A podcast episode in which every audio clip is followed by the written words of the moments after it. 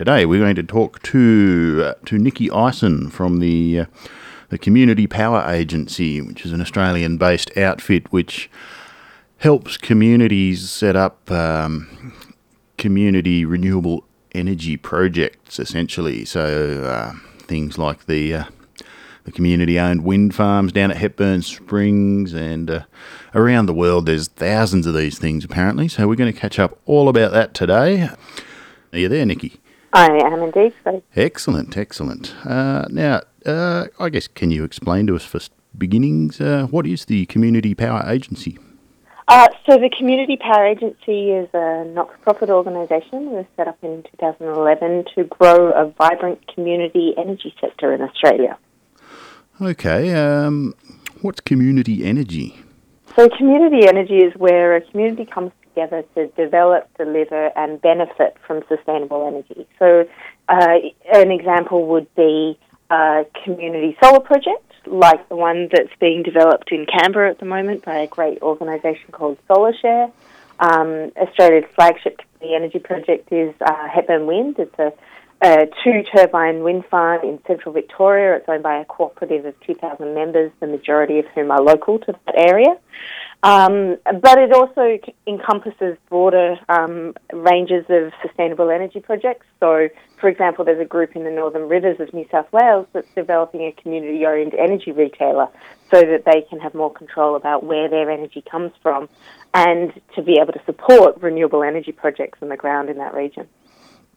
Um, so, give us a little overview of how the, uh, the electricity sector works in Australia. Sure. So we have a, a very centralised energy system in Australia, um, more so almost than anywhere in the world.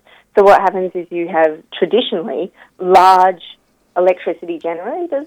Majority of these are coal-fired power stations, but some large hydro, few gas turbines. Um, they then transport electricity across the transmission network or the big poles and wires that you see marching across the countryside. They then step down to the distribution network, which is uh, the poles and wires that you see outside your house and connect you to house, your house. And then an end user, such as a household or a business, then consumes electricity. So we're talking about one-way flows um, that's then regulated uh, by the Australian Energy Regulator. There's the Australian Energy Market Operator, and there's the rulemaker as well. And then it's all governed by the um, uh, COAG Energy Council, so all of the energy ministers from all the states and territories and the federal governments around Australia. And then finally, the key actor, other key actor, the one that your listeners and um, myself engage with, is the retailer, the organisation that sells you the energy. They buy it from the the generators, they pass on the cost of the distribution network, and then you, um, you know, engage with them as a customer. So a bit of a snapshot. Um, but the thing to say is that energy systems across the world, including in Australia, are in, are in a rapid transition, an unprecedented um, period of transition, because we're seeing the advent of decentralized energy technologies, both energy efficiency on the demand side, but also things like solar uh, storage uh, and those things that you can put in your own home or in your own community. Uh, so we're seeing instead of we're going to have a future in our energy system, which is not just a few large coal-fired power stations, but thousands and thousands of small generators spread across the countryside. What's uh, what's the problem with, with having a, centralised uh, generation system? Well, there's a few problems one, when you talk about centralisation, you're talking about centralisation of power, both, um, you know, in, in this case, electrically, uh, um, as in electricity power, but also concentration of, of power within our economic system. And when you start to decentralise that, more people have control and more people have power. So that's one side of the thing. And the other side is, you know, very much the climate issue you know, the centralized energy systems are predominantly based on fuels that generate huge amounts of greenhouse gases, whereas the new technologies that are decentralized are predominantly those which uh, don't generate uh, any greenhouse gases. They're clean. So we're seeing not only a shift from centralized to decentralized, but from polluting to clean. Yeah, interesting. So give us a give us an idea of what the decentralized sort of power network might look like. Well, you'll see many households have solar on their own roof. Some people also have battery storage. Um, then those people who can't put um, solar on their own roof, they might want to buy into a, a, community wind farm or a community solar farm that sits at the edge of their community or on the roof of a warehouse in, if it's an urban community or something like that.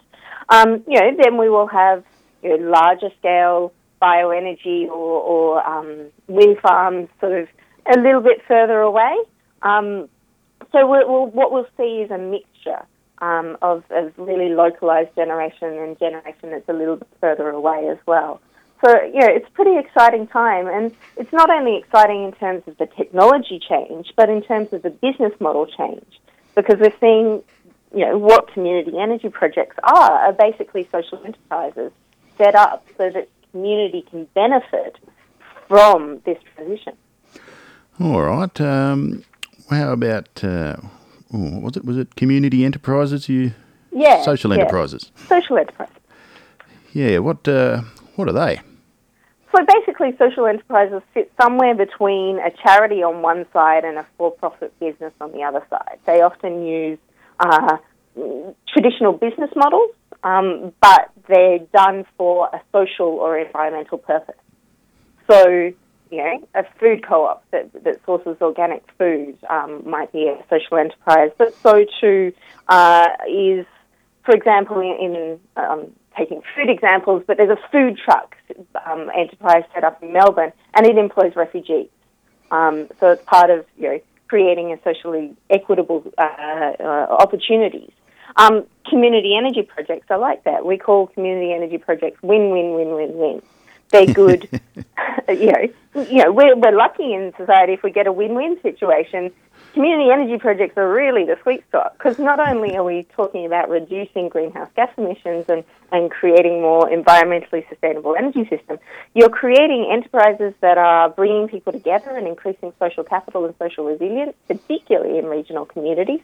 You're creating enterprises that bring an income to that local community. So Hepburn Wind, for example, returns over $40,000 each year in grants to um, the community. So that community is less beholden to government or philanthropics and has that source of income to be able to seed new projects and new ideas. It's paid for, you know, things around the men's shed. They're, they're paid for feasibility studies for how they could go um, and do more clean energy and, and things like that. Um, so it's good economically. Um, good technically because we're increasing the energy literacy of our communities so people actually benefit from lower power bills um, and greater understanding. And then finally, it's good politically. So if we look to Germany, Germany has uh, some of the highest generation of renewable energy in the world and really been a world leader. What people might not know is that 50% of the renewable energy capacity in Germany is owned by citizens and communities. And whenever they try and change the law, there's significant backlash because people have both a financial and a psychological stake in a renewable energy future. And I don't have to tell you that we've got a political system that is not geared up to support renewable energy, particularly the, the Abbott government at the moment. So what we need is more people who, who are really going to get behind and vocally oppose any cuts to renewable energy legislation. Yes, seems Mr. Abbott's only interested in his own community. Uh, yeah. So where did all this come from? What, what's the what's the sort of history of, of community owned uh, and, and, sort of initiated energy? So it stems from Denmark. Uh, so back in the late 80s uh, in Denmark, they were going through oil price shocks. Um, they were also really concerned about the rise of nuclear energy. And they, the other thing that they had was these folk schools or, or community schools that were quite the sort of technical colleges. And so they combined these three things, so a social movement concerned about oil and nuclear, um, or, or, lack of oil, lack of energy, and they started to develop what is now the global wind industry. A community literally came together to 800 people came together to build the first modern day wind turbine. So if you drive past um, Lake George and you see those three blade turbines, you can go think about the fact that the first one of those was built by a community you know, they literally poured the concrete and, and, and uh, shaped the towers and the blades and things like that. I suppose so, in those days there wouldn't have been any contractors available to do such a job. That's really interesting to say. It's not only the ownership structures that are communities, like the actual global wind industry comes from the community in Denmark. And um, and then they started setting up. They they had a tradition of these uh, guilds or cooperatives, um, farmer cooperatives in, Germany. Uh, no, in Denmark. Sorry. And um, to to start to scale the sector, they started. Um, um, communities would purchase a part a share in the the single wind turbine that sat at the edge of their community. And then it grew and scaled, and there's now 150,000 people in Denmark who have a share in a community wind farm. Um, and then it spread to Germany. From there, it spread to the UK, to the US, and, and finally to Australia. So, how, when did it rear its head in this country? Uh, well, there are a couple of groups. Uh, funnily enough, a, a, community called Denmark in Western Australia, um, um, and a community, and the Hepburn Wind, uh, the, the Hepburn and Daylesford um, community in Central Victoria started doing things at about the same time in sort of 2004, 2005. Um, but it didn't really catch on in Australia until about 2011, 2012. Um, I, I uh, spent some time overseas. In 2010, I visited 30 community energy projects overseas. But before I left, I knew of three community energy groups, including Denmark and Hepburn. Uh, I came back, and there are about seven or eight, and now we have 70 groups developing community energy projects around Australia and uh, 22 operating or soon to be operating projects. Uh, fairly long. When was that first one again? It was in the 70s. Uh, uh, so back in back in Denmark in in Europe, it started in the late seventies. Um, yeah, right. Yeah, so it's, it's, taken a while, but it, it's picking up. It's really exciting. Well, I guess in terms of a movement, it's gone quite quick, really, hasn't it? Yeah, certainly the, the community energy movement in Australia has exploded in the last three years. Um, we actually had a, a, conference in Canberra, the Community Energy Congress, uh, last year. And um, when we first started organising it in 2013, my colleagues and I thought we'd be lucky if we got out about 100 people. The venue sold out and we had 340 people attend. Great. So, so, well, we'll unpack it a little bit. Um, how about uh, we'll start with the community? I mean, how how broad is the concept of community that uh, that you're working with? Yeah, so different groups have different definitions of community. Um, most groups uh, have a local definition of community. Uh, some groups have a, a, sort of a community of interest. So there's a group called Clear Skies, um, which is based on the northern beaches of Sydney, but um, they do their projects in regional Australia and and they're um, the people who are the members or, or and investors in their projects uh, come from whoever is interested. So it's a real community of interest. But you know, like I said with Hepburn Wind, um, they have in the constitution that 50% of the members have to be from the local area. Um, and then uh, they allow businesses as well. Um, some some groups just say no, it's households um, and citizens, but some people allow businesses as well. So you know, it's the community energy movement is a grassroots movement. Um, it's a, a, grassroots social enterprise sector, and uh, so different communities and groups within communities choose how to define um, what they mean by community.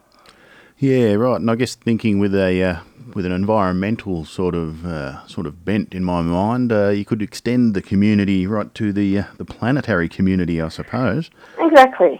Um, I've certainly got uh, you know there are a couple of international investors in Hepburn Wind or members of Hepburn Wind, uh, and I think a couple more in Denmark. Um, I think most of the rest uh, in Australia are Australian owned, but um, yeah. Okay. Um, certainly, there's groups partnering in uh, majority world or developing countries and doing some interesting community energy work there.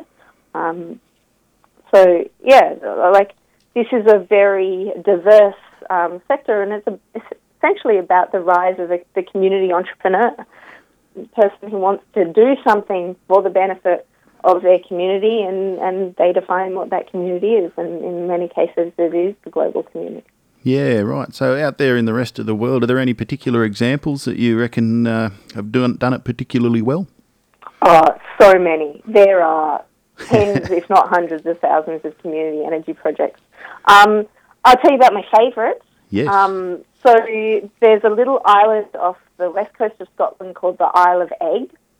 Um, and it's only got about 100 people on the island. Um, but it's not a well-off island. A lot of number of subsistence farmers and, and you know, retirees and people on welfare. Um, and they were they were they were off grid, um, and they're on diesel generators, and the cost of diesel was going up dramatically. And they decided that they would get together, and they already had a community development trust, which all of the people on the island were members of. Um, and that development trust got some funding and has, uh, through a range of means, set up the first mini grid that is powered by three types of renewable energy. So they've got a 100 kilowatt small hydro system uh, 24 kilowatts of wind, and then 30 kilowatts of solar, and then battery storage. And it connects all of the households, and it um, is half the price of uh, what they used to pay with diesel.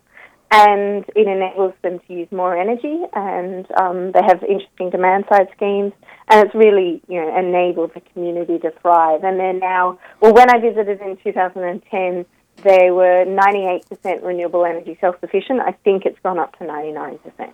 Yeah, that's a pretty good effort. Um, yeah. When you say it costs half the price, um, so with the fuel being free essentially, uh, what what costs are involved in a in a setup like that?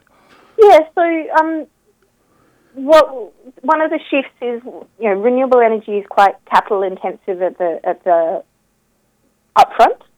So you've got to buy the technology and you've got to set it up and you've got to do the feasibility assessment and all of those things. And, and per unit of electricity, that tends to be more expensive than, than large centralized generators. But what you don't have is the cost of fuel because the fuel, as you said, is free. Uh, so basically, what you need to do is, is pay back the, the upfront cost over time through an electricity bill. I see. So a little more upfront cost, but then free running. Exactly. A little bit yeah. of maintenance, no doubt. Yeah, a little bit. Um, but, but, you know, we're getting to a point where these technologies are really reliable, as, well, as long as they're installed properly. So, what have you found that, that really gets a community together and, and, and up and running on this sort of uh, this sort of project? Well, in Australia, the, the early adopters, the groups that are that have been pioneering this, have been really motivated by climate change. They they've been, you know, seen the urgency and the scale of the issue, seen a lack of you know, good, credible government policy that's going to get us, that's going to do the job, and gone, we need to do something. I'd put solar on my roof, or I can't put solar on my roof. Um, what's next? Um, let's try this community energy thing. This sounds like it's something that, that will make a difference, even though it's you know not going to solve the problem by itself.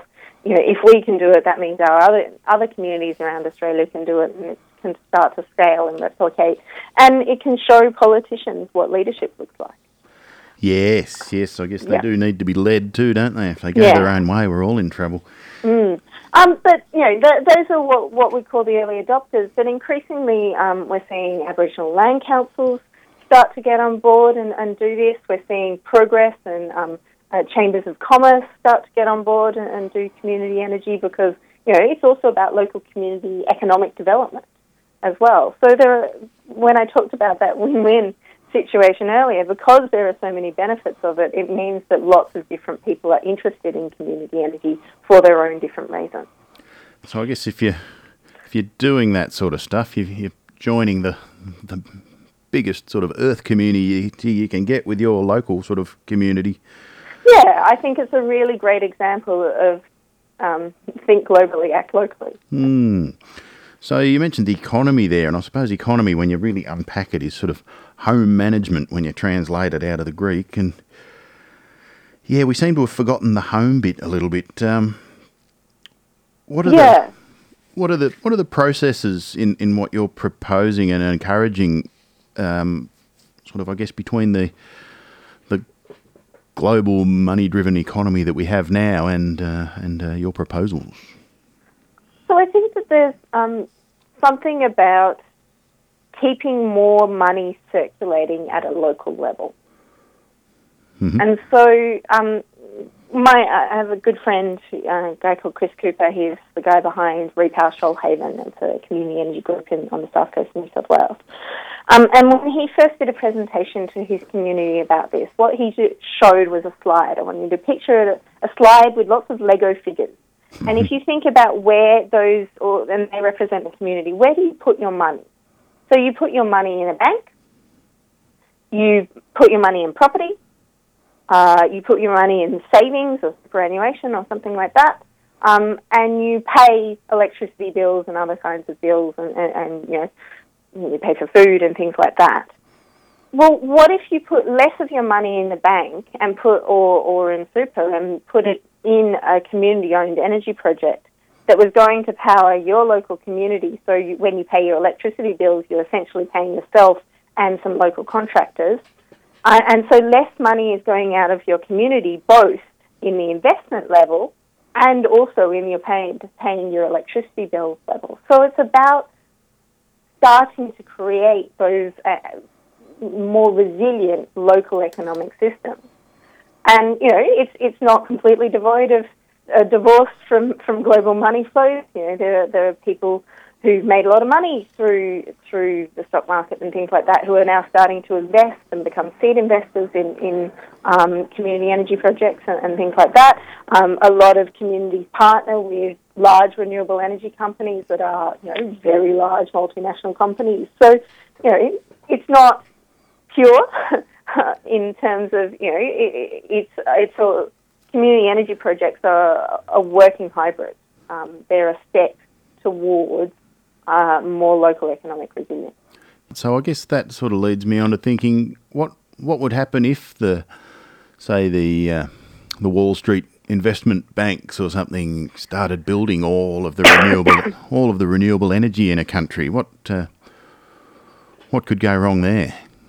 Well, uh, I think that um, a I don't see it happening any anytime soon, but um, but if it were, um, uh, well, there's a there's been some research done in the US, and uh, they look compared the economic benefits of an absentee-owned wind farm versus the economic benefit of a wind farm that has at least some of ownership by the local community.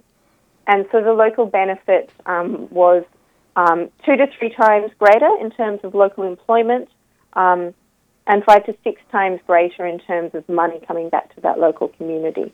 So what our current economic system aggregates wealth, you know, in a, a very few. Um, examples of community energy projects uh, start to provide means by which lots and lots of people can start to benefit and share in the wealth of energy production. I guess it gets back to that centralisation, and I guess if you're exactly. following natural patterns of centralisation, the, the prime example's got to be a black hole, doesn't it? Yep. okay. Um, so I guess another thing you were sort of hinting at there is there's sort of two parallel economies, isn't there? There's sort of, I guess, I think David Korten calls them the uh, the Wall Street and the uh, the Main Street economy, and there's the phantom the phantom economy is some other guy, and the casino economy. Can you sort of explain the economy that's not really attached to anything real that we do? Or? Uh, well, I am not an economic.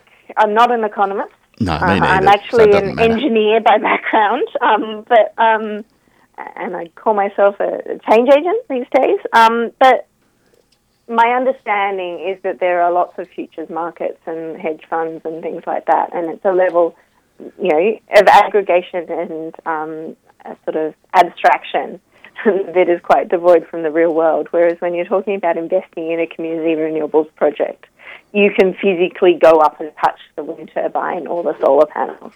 And so, you know, in terms of the future uh, for, mm, you know, how we operate as societies, I'm going to bet on things that I can touch and see and know what, you know, is physically happening there rather than, you know, things I can't that have been created as, a, as an economic construct. Yes, conceptual stuff. Yeah. Now you mentioned resilience before. Um, yeah, what what is resilience? resilience is the ability of a community, an organism, an individual to respond to and, and, and come back from shock. So uh, there's a really great example in Germany.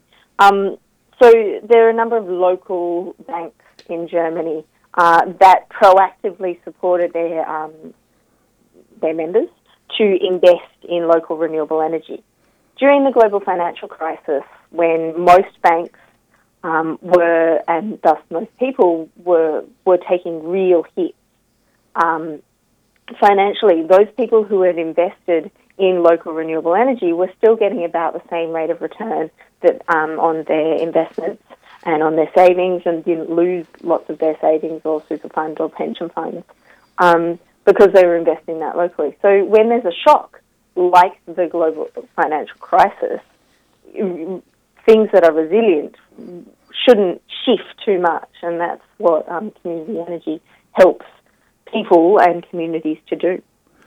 Yeah, nice one. Well, we're going to listen to a song, so stick around and we'll be back shortly. You're on Community Radio 2XX 98.3 FM. You're listening to Behind the Lines, and we've been talking to Nicky Ison from the Community Power Agency. G'day, you're on Community Radio 2XX 98.3 FM. You're listening to Behind the Lines. That was The Tossers with the Ballad of the UN and NATO. Uh, we're talking to Nicky Ison from the Community Power Agency. Where are you based, Nicky? Uh, I'm based in Sydney, but okay. um, there's five people in Community Power Agency, and we're based uh, Sydney, uh, Newcastle, and Melbourne.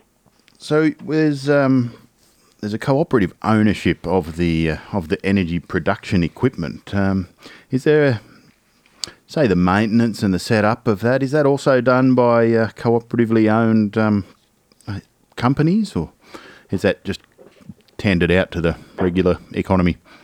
Uh, typically, it's tended out to the regular economy, but if there were people who set up cooperatively owned, um, you know, maintenance companies and things like that, then I think that there would be a good synergy and probably there'd be end up being some collaboration.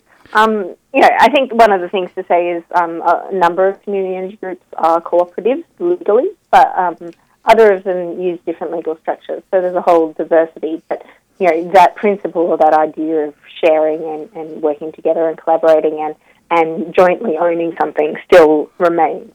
It doesn't you know, necessarily depend on the particular legal structure. So, what other ones are common? Uh, so we, we see just typical company structures, mm-hmm. um, but often people will stru- or a community group will structure a company like a cooperative. One of the main differences is in a cooperative you have one member, one vote, whereas in a company you have one share, one vote in a company, you can put in a constitution that it, it will be one member, one vote. So, um, so they've gone that way.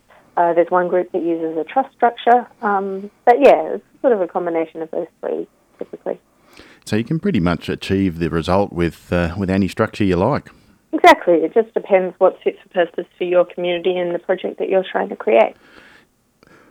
So earlier on, you mentioned that um, it was very much like that. It was sort of horses for courses. And, and what um, what are the benefits of having a diversity of, of structures and and sources and stuff? Well, it means that uh, a, a, business model, a, project can be tailored to a particular community context. So every community has slightly different geographical formations, slightly different organisations, slightly different people with slightly different values and motivations. And so it means that you can, uh, you know, adapt and create a project that is relevant and, and fit for purpose for that particular community rather than trying to fit a square peg in a round hole. That said, there's a lot of collaboration between community energy groups across Australia. Um, you know, we've had to in Australia compared to other countries because we haven't had the supportive policy settings. Um, and so what that means is where a community energy group creates a successful project, um, then other community groups will say, hey, can we grab you know, your contracts and your spreadsheets for how you did that, and then we'll take it and we'll adapt it to our own community. So what we're seeing is the replication and the sharing of information and knowledge in these what we call community energy models, um, so that so that different communities are doing very similar projects, but they're slightly tweaked um, for their own uh, community purposes. So there's a lot of working together within the sector. Um, is, is the model sort of applicable to, to breaking outside the energy sector and into uh, into other ones? I don't see why not. Uh, you know, certainly the. So one of the things that we've done is we've founded the Coalition for Community Energy, which is set up as a, a collective impact um, model. So it, it, the idea is to facilitate collaboration between community groups. So you know, I don't see whether there's any reason why a group that does community energy can't then support the setup of a group that's doing community housing or community food production. And then I don't, don't see why the groups who are trying to do those community housing or community food can't then learn from the way that we've created the Coalition for Community Energy that's about facilitating, you know, information sharing and, and um, collaboration to address the barriers and challenges that all of groups across Australia are facing. Um, that said, you know, I do know that there's already great stuff happening in the community food and community housing networks. That's not to say, you know, um, in, in, fact, they're somewhat more advanced, um, particularly community food, than, than uh, we are in the community energy sector. So.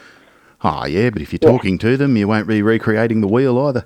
Exactly. Cool. Um, so how how does it? You, are saying there's sort of one person or one one member, one vote. How does the the democratic sort of side of one of these organisations generally work?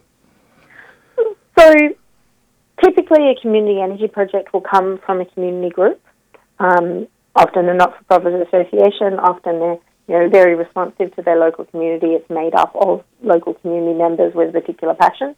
Um, if those people you know have a real commitment to democratic process, then they will support um, you know people within their communities to be able to participate in that project, and that means uh, having both formal rights to participate through one member, one vote, um, which means that it doesn't matter how much wealth you have, it, you have the same rights.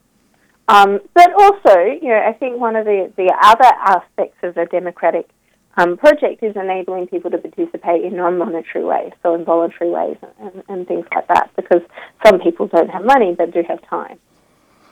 So I guess you could use that sort of organisation to sort of um, to promote innovation. I suppose. I mean, I've, I've, been working a while in the renewables industry myself, and um, it looks to me like the new technologies that are coming along, say different types of batteries or solar ponds or things that haven't really been commercialised yet, are, are all going for the the huge, the sort of the grid-sized utility markets, and, and they're very reluctant to uh, to dip their toes into the smaller household market. Do you reckon I, that the community sort of uh, market, I suppose, could invest in that?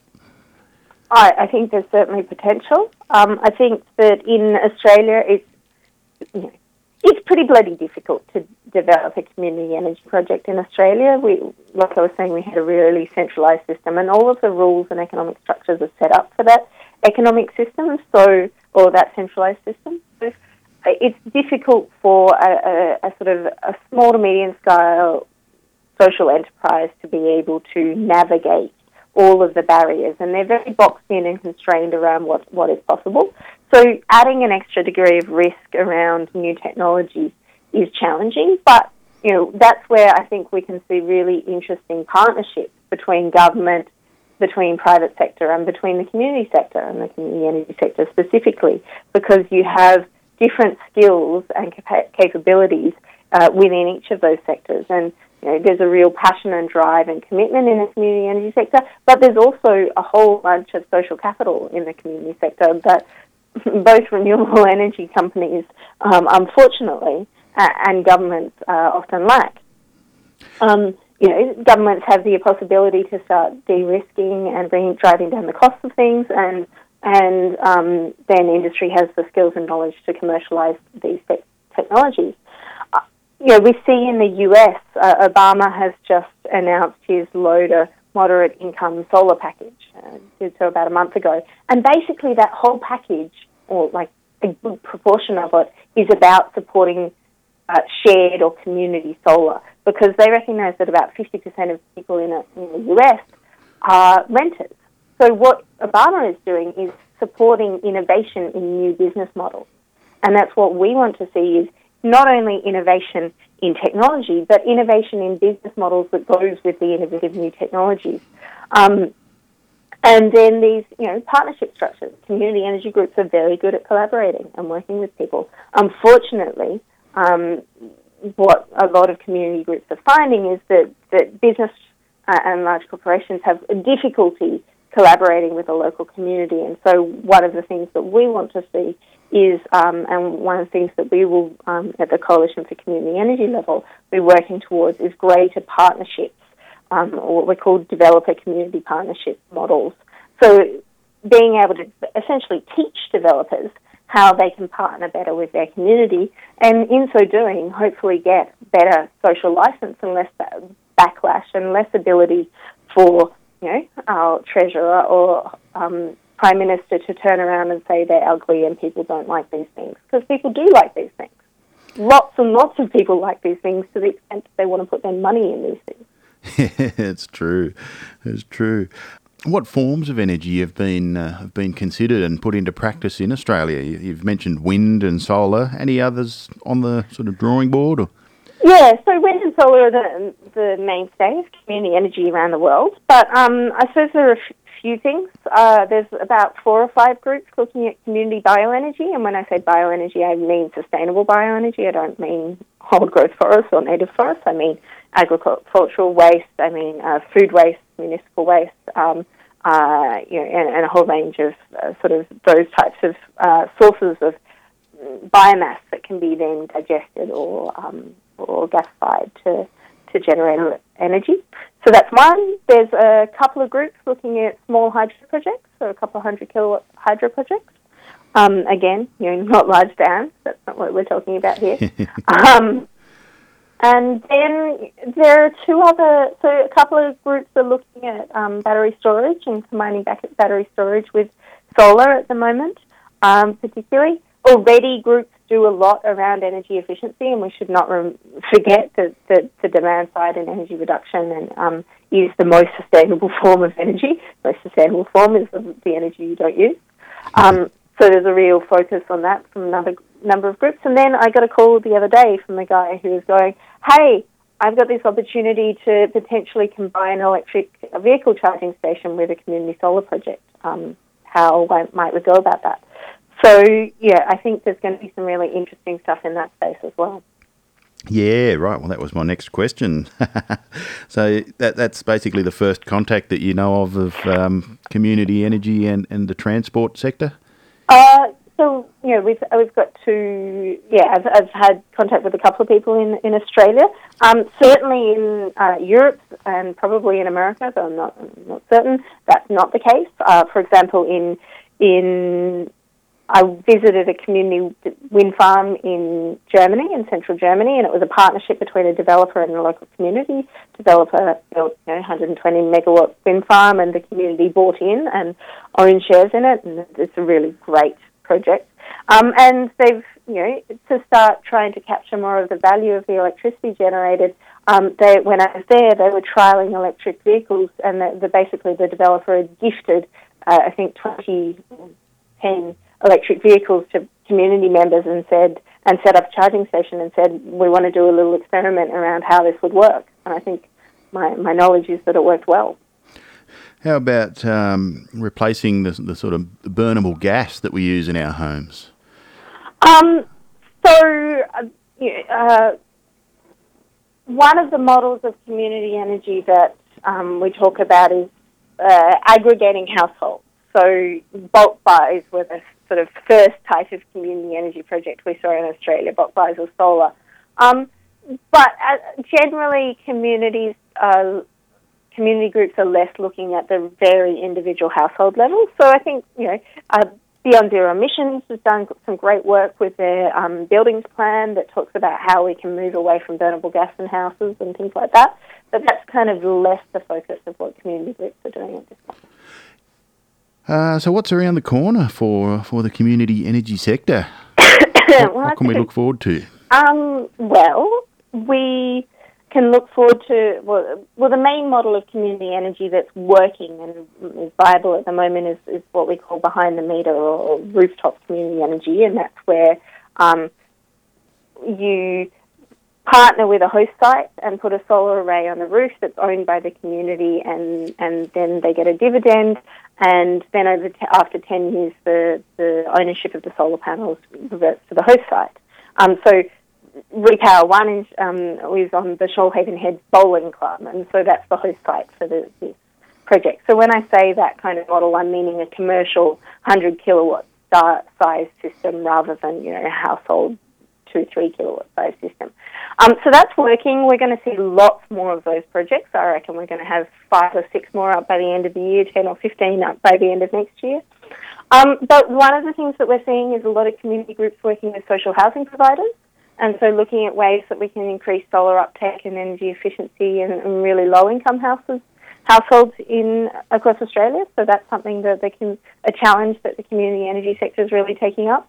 Uh, I think that there's going to be a really important role for ARENA, the Australian Renewable Energy Agency, to try and support um, and help us to develop larger community energy projects, so community energy projects in the megawatt scales rather than, than the hundreds of kilowatt scales. Um, and you know we're working with a number of groups at the moment to look at how we can put some application and proposals to ARENA, and, and we're getting a lot of good feedback. Um, you know, Greg Borden, the chair, has been saying some really positive things about community energy, and then we're seeing state governments uh, step up and see and say community energy fits with our with our state government priorities on a whole range of different levels. So the New South Wales government has been leading on this. They've just um, uh, earlier this year released their first round, uh, their second round of, of, of grant programs that funded 19 community energy projects to develop feasibility studies. I should say that the ACT government is really leading on community energy. They've got a one megawatt community solar reverse auction out at the moment. Um, I know two groups attended for that, so I'm eagerly awaiting the results of that, and hopefully we'll see you know Australia's largest community solar project come out of that, um, uh, you know, in and around Canberra. Um, so, so, keep your eyes peeled for that one. Um, and then the Victorian government is really um, taking on the challenges of community energy. So, you know, there are about 20 community energy groups in Victoria. So, but there are a number of regulatory barriers um, unique to the, the Victorian context, particularly around retail licensing. It's a bit complicated. So, we're also, you know, working with governments, with regulators to try and slowly and surely remove those barriers to expand the potential of what's possible. So, I suppose one more thing that we would really like to see is the um, government, the federal government, expand and make it possible to do equity-based crowdfunding in Australia. Um, that's something you can do in Europe and the US, and it really enables innovation and people like you and me to invest in innovation um, and startups. But um, yeah, hmm. it's pretty difficult to do here in Australia because of some of the rules associated with the Corporations Act. Yes, right. Just, uh, just showing my ignorance in layman's terms. What's equity? Okay, equity is where uh, you invest in something and you get a return on your investment. So um, you're an owner. You're a financial owner of something. Okay. It differs, say, from debt, where you know a, a bank gives you a loan, but they don't own the thing that they give you a loan for. I see. Right, so it's direct ownership. Yeah. Okay. Um, now, we've done all this yabbering and we haven't even really talked much about what you guys do. Your website, how do people get in touch with you? Yes, so our website is, um, well, you can Google us for the Community Power Agency. Um, our website is www.cpagency.org.au. Um, and we work, we do two things. We work with community energy groups or groups who would like to set up a community project and support them through the process of developing a project. We're not a developer, we're not going to do it for you, but we will um, make sure that you're headed on the right track, that you have the skills that you need, and you have the contacts and, and networks that you need to be able to make your project successful. Um, and then we also work with governments, other organisations, businesses to try and address the barriers facing community energy projects in Australia. So if you're involved in a, a company or a, um, or you know involved in a government department, local, state, federal, um, and are keen to see how you can support community energy, give us a call.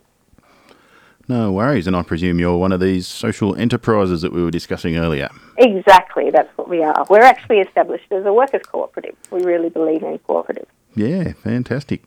Okie doke. Um, and how, how would someone get involved in their local project if they wanted to start one or there was one already going?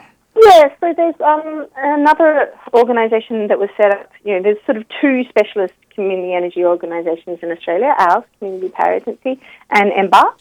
And Embark was set up uh, out of Hepburn Wind, and on their website, um, um, embark.com.au, there's a list of all of the community energy groups in Australia that we know about. So there's about 70. Yeah, fantastic. Okay, Nicky Ison from the Community Power Agency, thank you very much. Is there anything else you want to add before we wind up? I hope that some of your listeners have been inspired because certainly it's something that inspires me every day. I think this is the kind of change that's going to revolutionise not only our energy systems but our economic systems as well. All right, thank you very much. Nicky Ison from the, uh, the Community Power Agency. Thanks. Good on you.